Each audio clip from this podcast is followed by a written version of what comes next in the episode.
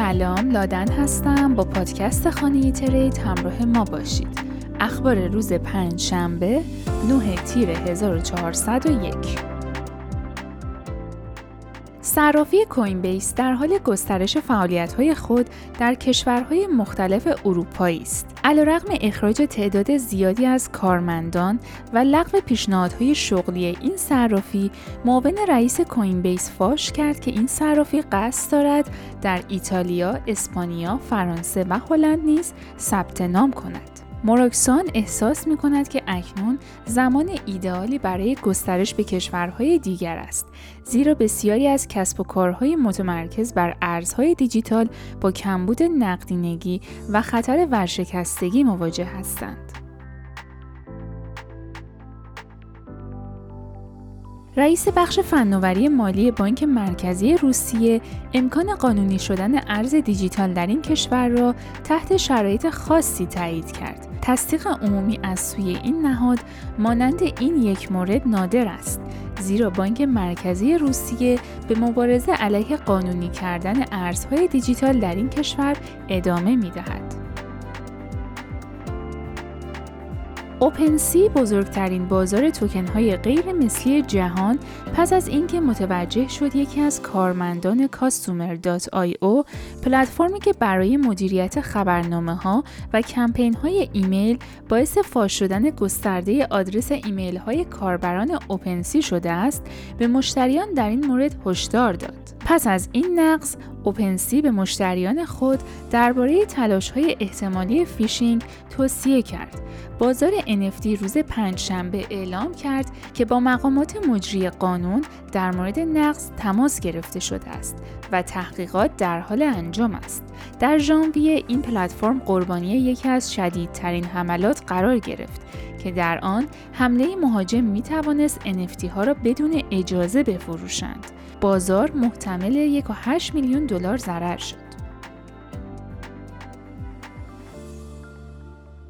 با دستور انحلال Three Arrows Capital توسط دادگاه بریتانیا امروز جزئیاتی از liquid شدن وام یک میلیارد دلاری BlockFi به Three Arrows Capital توسط BlockFi منتشر شد و عواقب ناشی از ورشکستگی تا حدی تقصیر شرکت وام دهنده ارز دیجیتال بوده است. زیانها تا حدی به وام 3AC و وام دهنده ارزهای دیجیتال بابل بایننس مربوط می شود. جنسیس موضوع شجاعانی در مورد این زیان نشان می دهد و همچنین امیدوار است باز پرداخت های جزئی را دریافت کند و سایر ضررها با پوشش ریسک جبران شود. برداشت از CoinFLEX به خاطر بدهی این صرافی متوقف شده. به گفته مارک لمپ مدیرعامل صرافی ارز دیجیتال CoinFLEX بعید است برداشت از CoinFLEX در روز پنجشنبه سی ژوئن یا 9 تیر از سر گرفته شود زیرا این شرکت به جستجوی خریداران بدهی 47 میلیون دلاری خود ادامه می دهد. بنیانگذار سابق Ripple Labs جد مک در حال نزدیک شدن به پایان ماراتون 8 ساله XRP هست و تنها 81 میلیون altcoin XRP از سهام جد مک کالب در موجودی کیف پولش باقی مانده است. توسعه دهنده اصلی بلاکچین کاردانو یک پیشنهاد update جدید را برای شبکه آزمایشی کاردانو ارائه کرده است و شمارش معکوس چهار هفته‌ای برای hard fork واسیل شبکه آغاز می شود. یکی از مهمترین update هایی که این تیم به آن اشاره کرد بهبود مقیاس پذیری بلاکچین برای برنامه های غیر متمرکز هست.